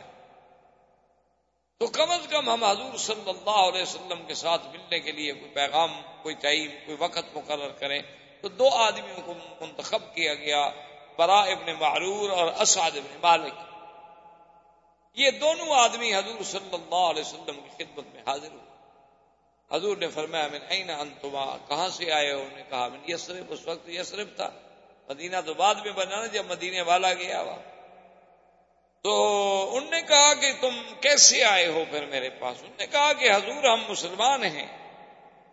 ہم کلمہ پڑھ چکے ہیں، لیکن ہمیں آپ کی زیارت نصیب دی ہم چاہتے ہیں کہ نبائیوں کا ہم آپ کے ہاتھ میں بیعت کریں۔ اور ہمارے ساتھ تو تہتر آدمی ہیں ماشاء اللہ آپ نے فرمایا، تمہارا نام کیا ہے؟ اس نے کہا جی برار برا ابن معرور۔ تمہارا نام کیا اس نے کہا اسعد ابن مالک۔ حضور نے فرمایا اچھا اسعد ابن مالک تم وہ تو نہیں ہو جو بڑا ایک معروف شاعر ہے۔ اس نے کہا کہ ہاں یا رسول اللہ، میں وہی ہوں۔ ففر یا رسول اللہ حضور کو بڑی بڑی خوشی ہوئی، کیونکہ اس زمانے میں کوئی مواصلات تو تھے نہیں، کوئی ادارت اعلام کو نشر، اشاعت کو قصے، کوئی چیزیں تو نہیں تھیں اس زمانے میں تو یہی ہوتا تھا نا کہ کوئی اگر فصیح، ادیب بلی کوئی شاعر مسلمان ہو جائے تو پھر اسلام میں ایک قوت آتی تھی، اسلام میں ایک طاقت آتی تھی کہ وہ اپنے شعر و شاعری کے ذریعے اسلام پھیلاتا تھا۔ کیونکہ شعروں میں بڑی طاقت ہے۔ اسی لیے حضرت حسان رضی اللہ تعالیٰ عنہ جب شعر پڑھتے تھے مشرقین کے رد میں حضور نے فرمایا شد علیہم من السحام کہ جو تم تیر مارتے ہو نا، اس تیروں سے زیادہ حسان کا شیر ان کو مارتا ہے۔ کیونکہ شیر میں بڑی قوت ہے ان میں شیر حکمت۔ لیکن شرط یہ ہے کہ وہ شعر جو ہے، وہ حکمت اور عین ثواب ہو، اللہ کے قرآن اور احکام سنت رسول کے خلاف نہ ہو، تو پھر اس میں بڑی طاقت ہے شعر۔ حضور صلی اللہ علیہ وسلم بڑے خوش ہوئے۔ کبھی شاعر ہے اور عربوں میں تو شاعری کا بڑا قدر تھا نا یہ سارے بڑے فصیح و بلیغ لوگ تھے جتنے کفار قریش گزرے ہیں، ان میں تو فصاحت اور بلاغت ان کی گٹھی میں پڑی ہوئی تھی نا۔ اور بھی تو دنیا میں عرب تھے نا، لیکن دیکھیں اللہ نے اپنے قرآن کو لغت قریش میں اتارا، ورنہ تو کئی لغتیں تھیں عرب کی۔ یعنی ان کا اتنا بڑا مقام۔ تو اب انہوں نے کہا کہ جی تو آپ نے فرمایا کہ ٹھیک، ایک وقت معین ہو گیا۔ حضور صلی اللہ علیہ وسلم کے ساتھ ملاقات کا تمام تہتر کے تہتر صحابہ نے حضور صلی اللہ علیہ وسلم کے ہاتھ پہ بیت بیت کرنے کے بعد جب فارغ ہو گئے تو انہوں نے کہا کہ یا رسول اللہ صلی اللہ علیہ وسلم، آپ نے بیت میں جو معاہدہ ہم سے لیا ہے، جو عہد لیا ہے، شرک نہ کرو، چوری نہ کرو، زنا نہ کرو، حرام نہ کرو، یہ ساری چیزیں، یہ تو اللہ کے حقوق ہے نا، اب اپنے لیے بھی تو ہم سے کوئی وعدہ لیں آپ کے لیے بھی تو ہم کوئی عاد کرنے کے لیے تیار ہیں۔ صلی اللہ علیہ وسلم نے فرمایا، اصل بات تو اسلام ہے۔ اللہ نے تمہیں اسلام کی دولت سے مالا مال کر دیا۔ اور اگر تم چاہتے ہو تو پھر میں بھی تم سے ایک وعدہ لینا چاہتا ہوں۔ حضور صلی اللہ علیہ وسلم نے فرمایا کہ پھر میں تم سے ایک وعدہ لینا چاہتا انصار مدینہ نے عرض کیا کہ، یا رسول اللہ، اب ہم سے کیا وعدہ لینا حضور نے فرمایا کہ، اگر میں یسرف میں آ جاؤں میں مدینے میں آ جاؤں۔ تو تم میری اسی طرح حفاظت کرنا اور میری طرف سے میرے دشمنوں کا دفاع کرنا جیسے ایک انسان اپنے اہل، اولاد، اپنے بیوی بچوں کے لیے تحفظ کرتا ہے اور دفاع کرتا ہے، تو تمہیں یہ میرے ساتھ ایک ذاتی معاہدہ کرنا ہوگا۔ تو انصار نے کہا کہ یا رسول اللہ صلی اللہ علیہ وسلم، بڑا صحابی بھی تو، بڑے انصاری بھی تو، بڑے عقل والے تھے۔ انہوں نے کہا، حضور ٹھیک ہے، ہم یہ معاہدہ کرنے کے لیے تیار ہیں کہ نداف ان کا ہم آپ کی طرف سے پورا پورا دفاع کریں گے۔ لیکن اس کے بدلے میں آپ پھر ہمیں کیا دیں گے؟ آپ نے ایک شرط کیا تو اب ہم بھی تو ایک شرط چاہتے ہیں۔ حضور پاک صلی اللہ علیہ وسلم نے فرمایا کہ اگر تم اس وعدے پہ پورے رہو گے، لکم الجنہ، پھر تمہارے لیے جنت۔ دنیا کی کوئی نعمت نہیں۔ دنیا کا کوئی معاوضہ نہیں۔ ہمارے ہاں تو ہر چیز کا معاوضہ دنیا میں طلب کیا جاتا ہے نا جی کہ مجھے عہدہ کیا دو گے، مجھے کتنی ترقی دے دو گے اگر تمہارا اقتدار آ جائے۔ تو میرے لیے کیا خصوصی اختیارات ہوں گے؟ ان کے سامنے ایک چیز تھی، آپ نے فرمایا الجنہ تمہارے لیے جنت ہوگی۔ پتا ہے اس صحابی نے کیا کہا؟ اس نے کہا کہ واللہ یا رسول اللہ، لا نقیلو ولا نستقی ایک عجیب جملہ کہا صحابی نے۔ اس نے کہا کہ واللہ یا رسول نے کہا، حضور مجھے اللہ کی قسم۔ لا نقیلو ولا نستقیل اس معاہدے سے اب تو نہ تو اب ہم پھریں گے اور نہ آپ پھریں۔ گے ہم اپنے وعدے پہ قائم رہیں گے، آپ ہمیں جنت لے کے دیں۔ آپ بھی اپنے وعدے پہ قائم۔ حضور صلی اللہ علیہ وسلم نے فرمایا، ٹھیک تمہارا وعدہ ہے، اللہ کے نبی کا بھی تو ایک وعدہ ہے۔ ایک صحابی نے عرض کیا، اس نے کہا، حضور، یہ تو سب نے اپنے اپنے مساق مواعید رکھے ہیں، مجھے اجازت ہو تو میں کچھ عرض کروں۔ تو حضور نے فرمایا ہاں تو بھی بتاؤ۔ اس نے کہا، حضور، ہماری ایک خواہش ہے، مدینے والوں کی ایک تمنا ہے۔ میں ان کی طرف سے، سب کی طرف سے ایک ترجمانی کرنا چاہتا ہوں۔ کہ اگر اللہ آپ کو کبھی ہمارے پاس لے آئے تو پھر ہمیں چھوڑ کے نہیں جانا۔ ایک وعدہ آپ ہمارے ساتھ کریں۔ کہ اگر اللہ تبارک و تعالیٰ کبھی آپ کو مدینہ منورہ لے آئے، پھر آپ ہمیں چھوڑیں گے۔ حضور صلی اللہ علیہ وسلم بھی جوش میں آ گئے۔ پر میں مدینے والوں فی کم احیا و فی کم اموت۔ میرا بھی وعدہ ہے کہ آنے کے بعد میری زندگی بھی تمہارے ساتھ، میری موت بھی تمہارے ساتھ۔ اتنا بڑا وعدہ۔ کہ صحابہ کا دماغ دیکھیں کہ کتنا بڑا فیصلہ لے لیا۔ کتنا بڑا مقام حاصل کر لیا کہ حضور کی وجہ سے دنیا میں ساری دنیا جو ہے مدینے سے بھی مکے آتی ہے، لیکن جب قیامت ہوگی تو مکے والے بھی مدینے جائیں۔ یعنی آپ اندازہ کریں کہ کتنا بڑا شرف لے گئے مدینے والے۔ کبھی آپ اس بات پہ غور کریں کہ ساری دنیا مدینے والے بھی تو حج کرنے کے لیے مکے آتے تھے نا۔ حضور بھی تو حج کرنے کے لیے مدینہ چھوڑ کے مکے آتے تھے، لیکن حضور کے وہاں ہونے سے اتنا بڑا شرف ملا مدینے کو کہ حضور نے فرمایا کہ جب میں قیامت والے دن اپنے روزہ مبارک سے اٹھایا جاؤں گا، تو فروغ نے فرمایا سب سے پہلے آتی اللہ بکی الغرقد، میں مدینے کے قبرستان جنت البقیر غرکت پہ آؤں گا سما انتظر اہل مکہ، پھر میں مکے والوں کا انتظار کروں گا۔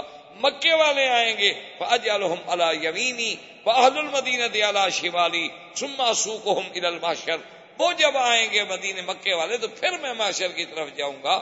یعنی اگر حضور وہاں نہ ہوتے تو پھر مکے والے وہاں کیوں جاتے؟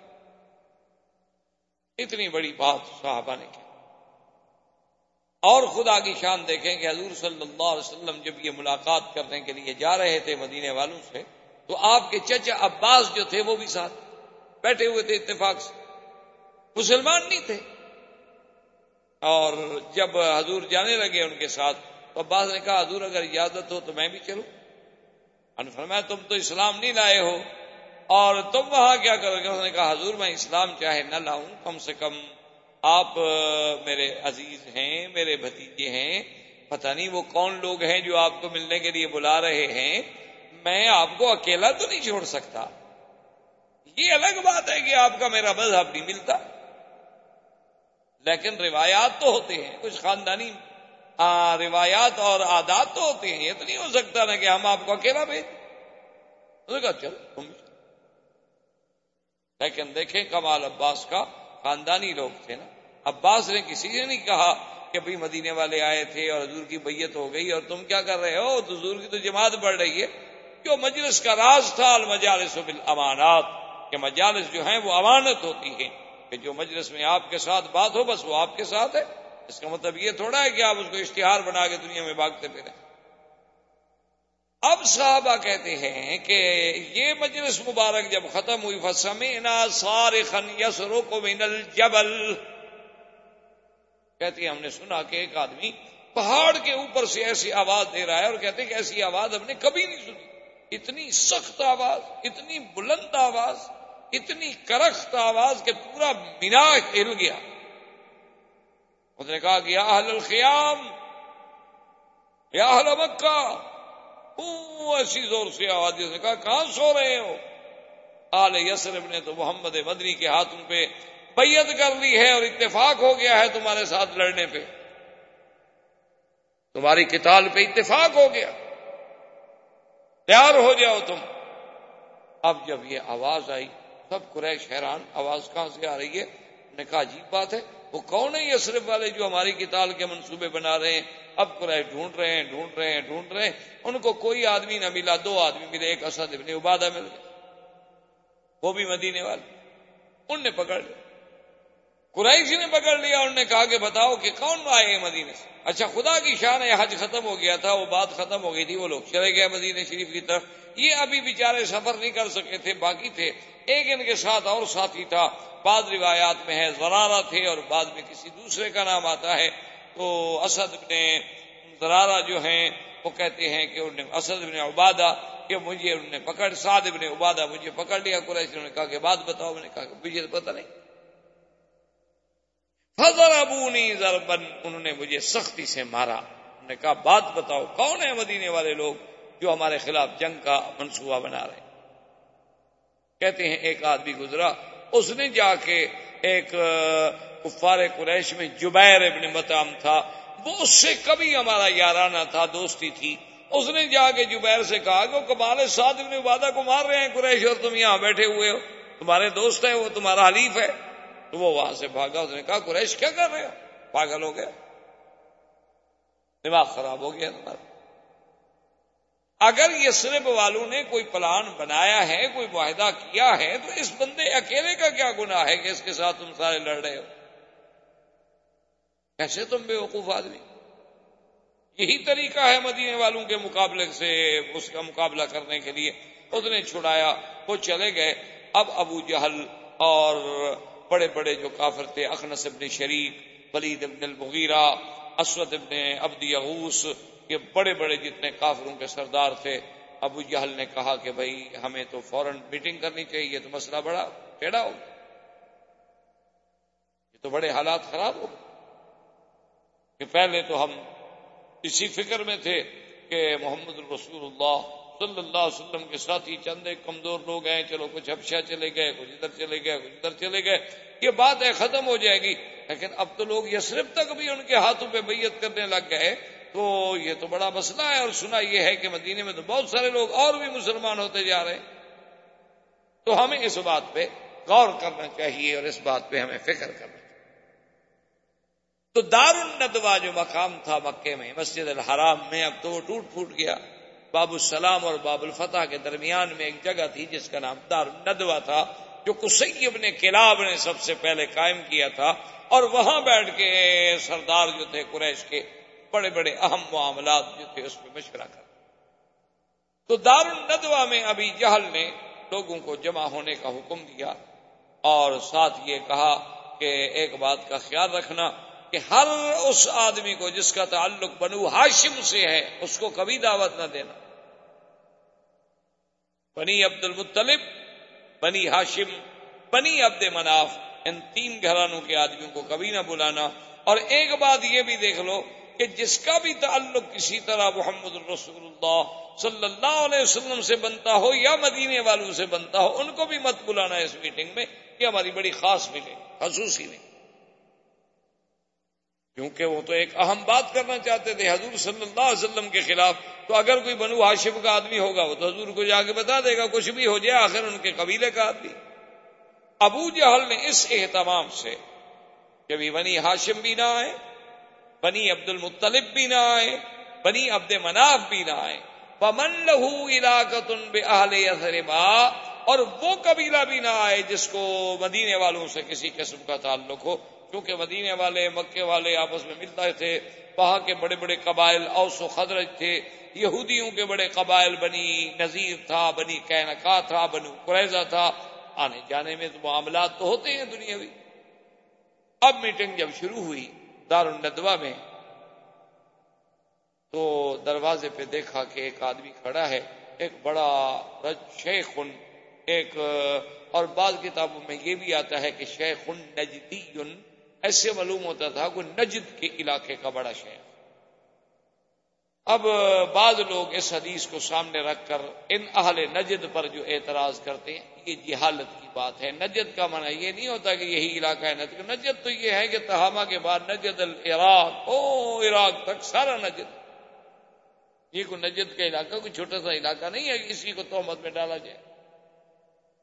وہ تو عراق جو ہے، یہ سارا عراق تک نجد جاتا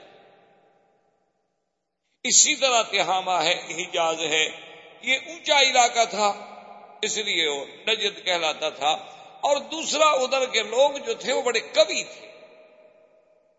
بڑے کبھی، بڑے قداور، بڑے جنگجو بڑی قوتوں والے، بڑے بڑے قبائل جو ہے نا جی آپ نے نہیں دیکھے، بعض قبائل میں اللہ نے بڑی بڑی خصوصیات رکھی ہیں۔ جیسے جیزان کے لوگ ہیں، نجد کے لوگ ہیں، بڑے ان کی سیت دیکھیں تو آپ حیران ہوں گے۔ اگلے دن میں اخبار میں پڑھ رہا تھا بلکہ ایک سو پچیس سال عورت کی عمر ہے جو شادی کی خواہش مند آپ کے ہاں ایک سو پچیس سال کا آدمی چل بھی سکے گا۔ ٹھیک ٹھاک چلتی ہے، پھرتی ہے، کھاتی ہے، پیتی ہے۔ ابھی تک اس میں تمنا بھی ہے شادی۔ ساٹھ سال اس نے بغیر شادی کے بھی گزار دیا لیکن اب اس کے تمنا ہے، خواہش۔ تو میرے کہنے کا مطلب یہ تھا کہ بعض لوگوں کو اللہ نے بڑی قوتیں دی ہیں، بڑے کنواں دی ہیں۔ تو اب جناب یہ تھا کہ وہ بھی آ گیا تم نے دیکھا کہ چلو یار، یہ بھی نجد کے کوئی علاقے کا آدمی ہے، پہچانا ہوا تو ہے نہیں، کوئی صورت پہلے کمی نہیں دیکھی ایسے آدمی کی، لیکن لگتا ہے کہ وہ بڑے قبیلے کا بندہ ہے اور بڑا سمجھدار سا لگتا ہے، چہرے مورے سے چلو اس سے بھی فائدہ اٹھا لیتے ہیں مشورے کا۔ اندر جا کے بیٹھ گئے، اس کے بعد مشورہ شروع ہو گیا۔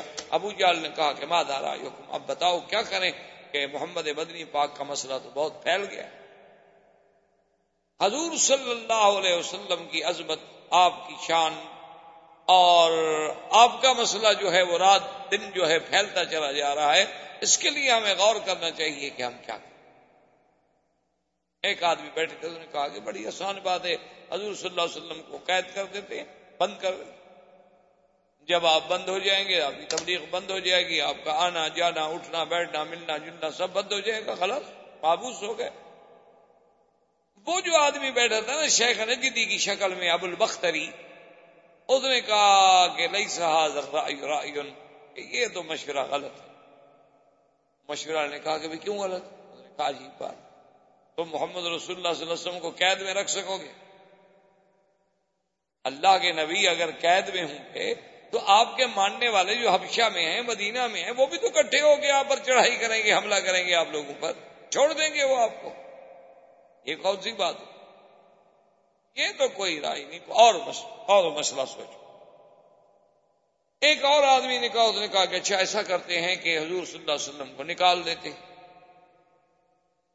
کہ ہمارے مکے سے جائیں جہاں مرضی آئے۔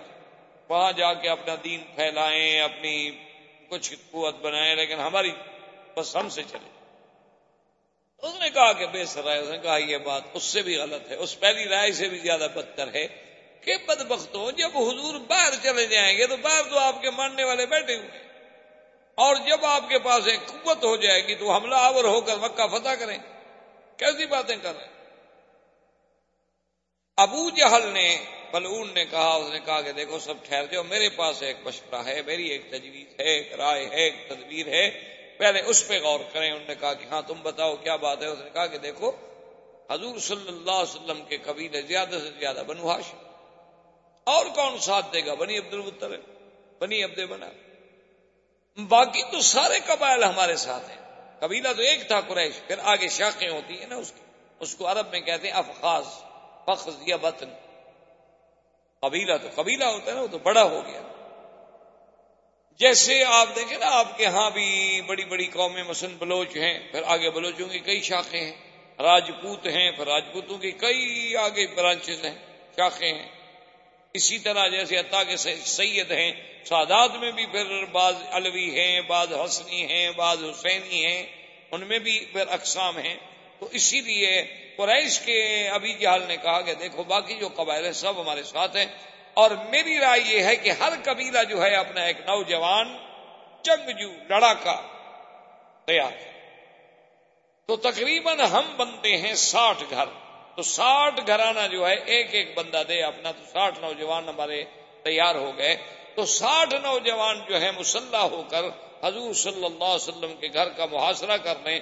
اور جب حضور صبح نماز کے لیے باہر آئے تو حملہ آور ہو جائیں۔ مل کے سارے حضور کو شہید کر دیں۔ تو اب صاف سی بات ہے کہ پہلے تو ساٹھ گھرانوں سے تین گھرانے لڑ نہیں سکتے۔ اچھا کسی ایک کے قاتل ہونے کا بھی وہ فیصلہ نہیں کر سکتے کہ جی پتہ نہیں کس کی تلوار لگی۔ وہ تو اندھیرا تھا، ساٹھ آدمی حملہ کر رہے تھے، پتہ نہیں تلوار کس کی لگی۔ تعین قاتل بھی مشکل ہو جائے گی۔ تو آخر میں معاملہ یہی ہوگا کہ بھائی دیت ادا کریں۔ تو ہم ساٹھ گرانے ہیں، پیسے جمع کر کے دیت دے دیں گے۔ تو وہ جو بیٹھا تھا نا، رجل النجدی اور شیخ النجدی اور باقیوں نے کہا اس نے کہا، یہ ہے تجویز۔ دیکھیں نا، تجویز تو ہوئی نا۔ کہ ہمیشہ کے لیے مسئلہ ہی ختم کرو، بس ختم کر دو، بات ختم ہو۔ اسی پر فیصلہ ہو گیا جس کو اللہ کے قرآن نے ایک دوسری آیت میں بھی ذکر فرمایا۔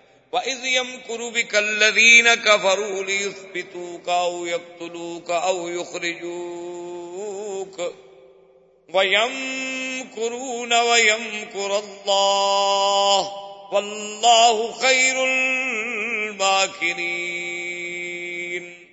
اللہ نے فرمایا، میرا مدنی صلی اللہ علیہ وسلم جب کافر اکٹھے ہو کے تجویزیں کر رہے تھے کہ آپ کو قید کر دیا جائے، یا آپ کو نکال دیا جائے، یا آپ کو قتل کر دیا جائے یم کرو نہ ویم کر اللہ وہ اپنی تدبیریں کر رہے ہیں اور اللہ اپنی تدبیر کر رہے ہیں۔ اللہ تو سب سے بہتر تدبیر فرمانے والے ہیں۔ یہ کیا کر سکتے یہ کیا کر سکتے ہیں؟ اب اللہ نے حکم دیا کہ میرا مدنی صلی اللہ علیہ وسلم اب وہ وقت آ پہنچا ہے کہ آپ بھیجو بس چھوڑ دیں وقت۔ حضور صلی اللہ علیہ وسلم کی ہجرت سے قبل سب سے پہلی ہجرت حبشہ کو ہوئی اور پھر مدینہ کو ابو سلمہ نے ہجرت کی۔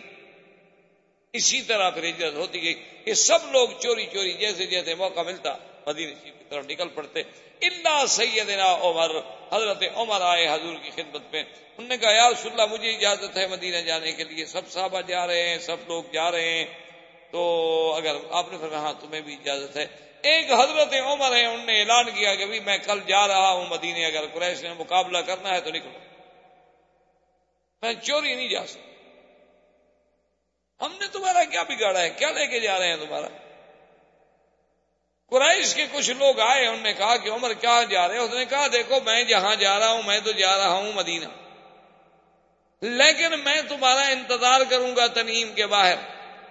مسجد تنیم کے باہر جو ہے نا، چونکہ حد حرم ختم ہو جائے گی، میں وہاں دو دن بیٹھے رہوں گا۔ آؤ میرے مقابلے پہ۔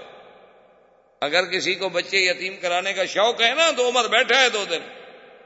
میں دو دن انتظار کے بعد جاؤں گا، ایسے جلدی میں نہیں چلے جاؤں گا۔ حرم میں تو میں نہیں لڑنا چاہتا تم سے۔ اب کافر نے کہا مقابلہ کر لوگوں نے کہا چھوڑو، کیوں مقابلہ کرتے ایک آدمی چلو، جا رہا ہے تو بات ختم ہو گئی۔ ایک آدمی جا رہا ہے، اس نے مکہ چھوڑ دیا۔ احباب کرام، اس کے بعد اب آپ اس مبارک سلسلے کی سی ڈی نمبر تیرہ سماعت فرمائیں۔